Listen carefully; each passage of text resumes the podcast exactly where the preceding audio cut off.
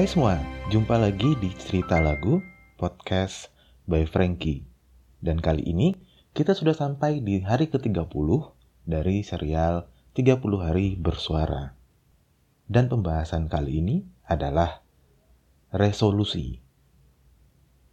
Resolusi adalah bagian dari rencana hidup yang biasanya disusun saat tahun baru tiba atau saat kesempatan-kesempatan baru di dalam hidup tiba.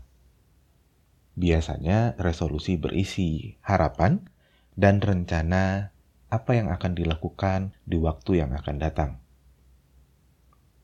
Resolusi adalah sebuah ketetapan atau keputusan diri untuk berubah.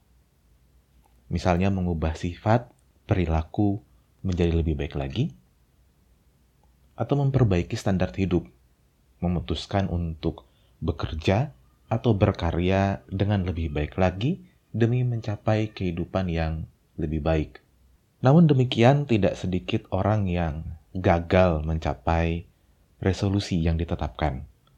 Bisa jadi karena lupa, bisa jadi karena teralihkan, atau mungkin menyerah di tengah jalan. Padahal, resolusi bukanlah daftar rencana saja, tetapi juga aksi yang harus dijalankan.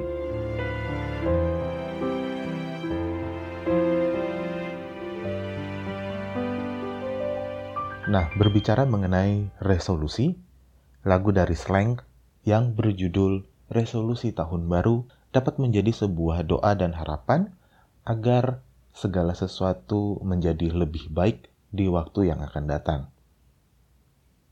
Lagu ini termasuk lagu yang pendek, tetapi liriknya penuh dengan makna-makna harapan. Liriknya dimulai dengan ucapan "Selamat Tahun Baru". Yang terbaik untukmu.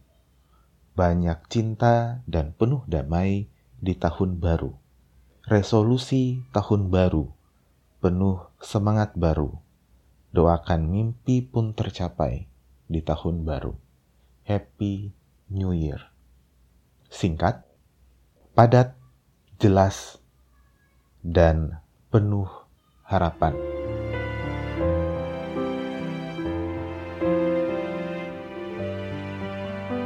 Melalui lagu ini, setidaknya ada tiga hal yang ingin aku bagikan kepada kalian semua di episode kali ini.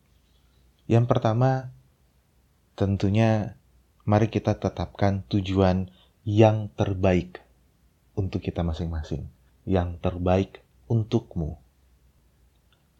Ada banyak hal dalam hidup kita yang mungkin terhambat, tertunda, teralihkan pencapaiannya di tahun ini akibat pandemi. Menurutku, setelah sekian lama kita dalam kondisi pandemi, kita semua sudah seharusnya bisa beradaptasi dengan kondisi yang berubah ini.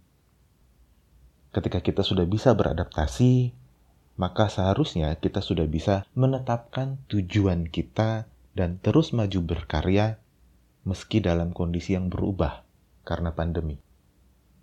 Kita harus mengakui bahwa saat ini kita hidup dalam kondisi yang berbeda sehingga dengan kesadaran itu kita bisa menetapkan tujuan yang terbaik bagi kita dengan penyesuaian terhadap kondisi yang berubah tersebut. Ini baru bisa dibilang sebagai resolusi tahun baru. Kemudian, yang ingin aku bagikan juga adalah tentang banyak cinta dan penuh damai di tahun baru menurutku, perubahan sifat, perubahan perilaku, peningkatan kedewasaan diri, dengan menjadi pribadi yang lebih baik lagi harus menjadi poin utama dalam resolusi tahun baru kita semua. Ada banyak ujaran kebencian yang beredar di sekitar kita. Kenapa kita tidak mengubah hal itu menjadi ujaran penuh kasih, cinta, dan damai.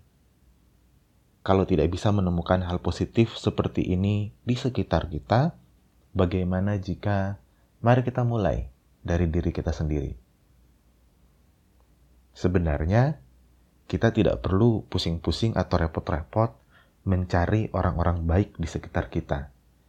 Cukup mulai dari diri kita. Cukup kita menjadikan diri kita lebih baik lagi dari sebelumnya.